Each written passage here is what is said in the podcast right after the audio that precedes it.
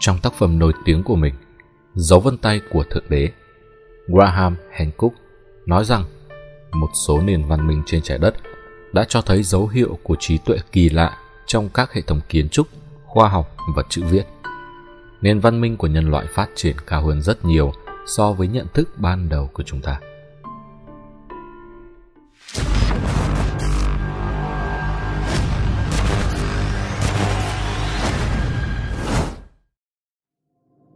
Dưới đây là một số khía cạnh kỳ lạ đã bị lãng quên từ lâu về nhân loại, đồng thời nhắc nhở tổ tiên chúng ta để lại nhiều cổ vật, các công trình và kiến trúc đáng kinh ngạc mà chúng ta có trách nhiệm phải giải mã. Nếu lịch sử của nhân loại còn đang được khám phá, thì hãy để các di tích này trở thành những điểm mốc quan trọng giúp chúng ta nhìn nhận lại dòng lịch sử. Các di tích được tổ tiên chúng ta lưu lại sẽ phải tương hợp với trình độ phát triển của họ tại thời điểm đó từ đó, đưa ra nhu cầu phải chỉnh sửa lại các mốc niên đại trong lịch sử nhân loại. Những điểm bất thường này đã đặt ra nghi vấn về lịch sử đã được ghi nhận và cho chúng ta biết bao nhiêu phần trong đó cần được tiếp tục khám phá. Giai đoạn tiền sử nhân loại đánh dấu một quãng thời gian trước khi con người biết ghi chép, trong hàng ngàn năm. Về Cro-Magnons đã rong ruổi trên khắp địa cầu – có thể đã hình thành các nhóm nhỏ sinh sống trong một xã hội nguyên thủy. Nhưng bối cảnh lịch sử đã thay đổi một lần nữa. Vào khoảng 15.000 năm trước, khi chúng ta so sánh tính chất thô sơ, nguyên thủy của người Cro-Magnon với các thành tựu của nhân loại trong vòng 15.000 năm qua, khoảng cách giữa chúng quả thật quá lớn. Chúng ta vẫn luôn cho rằng sự tiến bộ của nhân loại và các thành quả về khoa học kỹ thuật đạt được là tuân theo đường thẳng hướng lên trên rằng mỗi nền văn minh mới sẽ tiến bộ hơn và thông minh hơn nền văn minh cũ, cũng giống như sự tiến hóa giữa các loài. Từ người Neanderthal đến người Cro-Magnon, chúng ta thấy xuất hiện một số nền văn minh chưa rõ nguồn gốc mới được khám phá gần đây, nhưng lại có tiến bộ vượt bậc trong khoa học. Một vài nền văn minh cổ đại trên khắp thế giới cho thấy một trình độ hiểu biết cao về thiên văn học và toán học khi đế quốc Babylon xuất hiện vào 2.500 năm trước.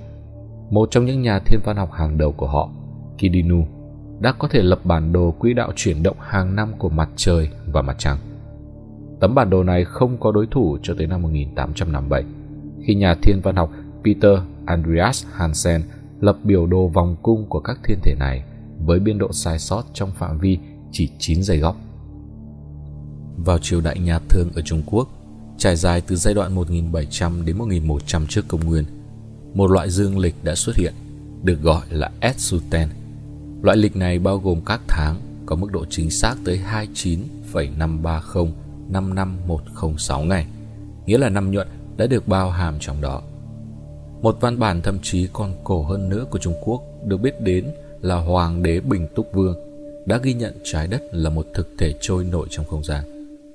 Tương tự, Hai học giả Hy Lạp là Parmenides và Empedocles vốn được trích dẫn một cách riêng biệt đã cho rằng mặt trăng soi sáng bầu trời đêm nhờ ánh sáng thu mượn.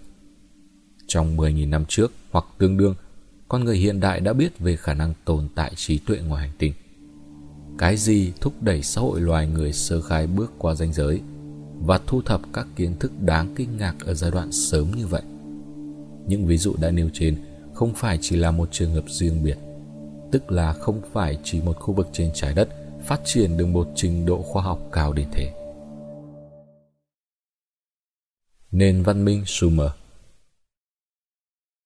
Sumer, nền văn minh tiên tiến đầu tiên của thế giới, được ghi nhận là cái nôi khởi thủy của nhân loại hiện đại. Nền văn minh này xuất hiện vào khoảng 3.800 năm trước công nguyên, tọa lạc tại khu vực phía nam Iraq ngày nay văn minh Sumer đã bùng nổ với những thành tựu văn hóa đáng kinh ngạc.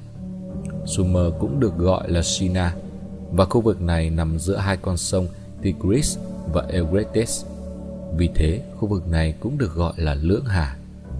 Hai dòng sông này đóng vai trò quan trọng giúp nền văn minh Sumer phát triển rực rỡ, tạo điều kiện cho giao thương và buôn bán. Lưỡng Hà nằm trong khu vực trăng lưỡi liềm màu mỡ, nơi có vị trí địa lý, khí hậu và nguồn nước phù hợp để phát triển nông nghiệp. Trước khi nền văn minh Sumer xuất hiện, có tồn tại một nền văn minh trước đó có tên là Ubaid. Nền văn minh này có nguồn gốc chưa rõ ràng, rất có thể bao gồm các bộ tộc nằm rải rác xung quanh hai con sông lớn.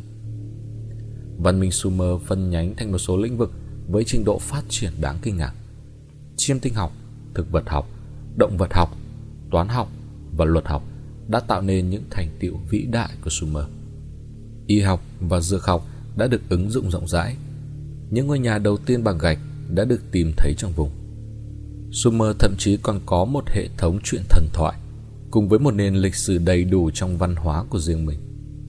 Vào một thời kỳ khi săn bắn hái lượm là hình thức sinh sống phổ biến tại nhiều khu vực, thì người Sumer đã có thể xây dựng các bộ luật cao cấp và tính toán thiên văn học ở trình độ trung bình. Một trong những văn bản viết tay đầu tiên trên thế giới cũng được tìm thấy tại khu vực này. Nền văn minh Sumer sử dụng chữ hình nêm để ghi chép lại kiến thức của mình, bao gồm các hình tam giác hẹp xếp theo các mô thức khác nhau. Bảng chữ cái của người Sumer bao gồm các chữ tượng hình, các biểu tượng nhằm diễn đạt ý tưởng và khái niệm tương tự như các loại ngôn ngữ phương Đông. Cách này khác với việc sử dụng ngữ âm kết hợp với nhau để tạo thành các từ như trong tiếng Anh.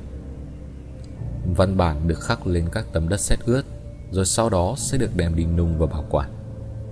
Phương pháp này có lẽ đã ra đời trước cuộc cách mạng in ấn Gutenberg vào khoảng 2.500 năm. Hơn 500.000 những tấm đất sét như vậy đã được phát hiện, cho thấy hơi thở của tri thức mà nền văn minh này sở hữu và thời gian họ dự định sẽ bảo quản nó. Nền văn minh Sumer cũng phát triển các công trình kiến trúc độc đáo gọi là ziggurats hay còn gọi là bệ núi. Đây là những cấu trúc hình kim tự tháp cao hàng chục mét. Nền văn minh này trải qua ba triều đại dương biệt. Triều đại cuối cùng bắt đầu vào khoảng 2.100 năm trước công nguyên. Nền văn minh này cũng đã tạo ra hai trong số các thành phố đầu tiên trên thế giới, Uruk và Eridu. Trong những thành phố này, đây là lần đầu tiên trong lịch sử các thợ thủ công, nhà văn, bác sĩ, nhà toán học và luật sư có thể trao đổi buôn bán các sản phẩm của họ.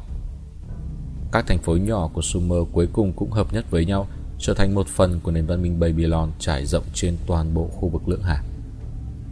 Ngoài nông nghiệp, y tế và thương mại, người Babylon cũng có một sự hiểu biết sâu sắc trong lĩnh vực thiên văn. Kiến thức của họ về các ngôi sao và thiên thể đã được sưu tầm vào các tấm đất sét. Trên đó mô tả sự chuyển động của các chòm sao và chuyển động của mặt trời trong mối liên hệ với mặt trăng. Những hiện tượng quan trọng như điểm xuân phân, điểm thu phân, nhật thực và nguyệt thực cũng đã được ghi chép. Một nhóm các nhà khoa học Babylon biên soạn các kiến thức của họ về sự chuyển động của các ngôi sao, các chuyển động của chúng và các chòm sao thành một công trình gọi là Moon Apin, có nghĩa là chòm sao đại hùng. Đó là tên được đặt cho chòm sao đầu tiên trong tài liệu.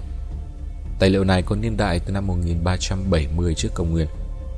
Một tài liệu ấn tượng không kém có tên là Enuma Anu Enlil, bao gồm một số bảng chiêm tinh, không chỉ đề cập đến nhật thực, nguyệt thực và các hiện tượng thiên văn, mà còn được sử dụng như một hệ thống tiên tri. Mặc dù phương pháp của họ có thể chứa một số yếu tố siêu thường, nhưng các phương pháp tính toán này đã đi vượt quá xa tính chất nguyên thủy của nhân loại. Lĩnh vực thiên văn học và toán học của Babylon đã sử dụng hệ thống tính toán rất đặc thù dựa trên các bội số của 60 và nó được gọi là hệ thống 60. Các nhà khoa học Babylon có thể tính toán các phép đo chính xác đến 1 phần 60 của một độ, còn được gọi là một phút góc. Nền văn minh Babylon đã đưa ra hai tiền lệ rất đặc thù trong lịch sử nhân loại. Thứ nhất nó thiết lập các tiêu chuẩn của một nền văn minh hiện đại. Thứ hai, việc theo đuổi lĩnh vực thiên văn học đã đưa ví dụ đầu tiên cho thấy con người đã chủ động quan sát và thu thập thông tin về các hiện tượng nằm ngoài tầm với trực tiếp của bản thân. Về cơ bản, đây là một bước tiến trưởng thành của nhân loại. Nhưng một câu hỏi lớn hơn xuất hiện. Những điều kiện tiên quyết của một nền văn minh là gì? Liệu chúng chỉ đơn giản xuất hiện một cách ngẫu nhiên, giống như cách vụ nổ Cambrian đã sản sinh ra những dạng thức mới của sự sống. Đến khi nào chúng ta mới nhìn nhận những thông tin mới này và cập nhật lại cách nhìn nhận về lịch sử của nhân loại.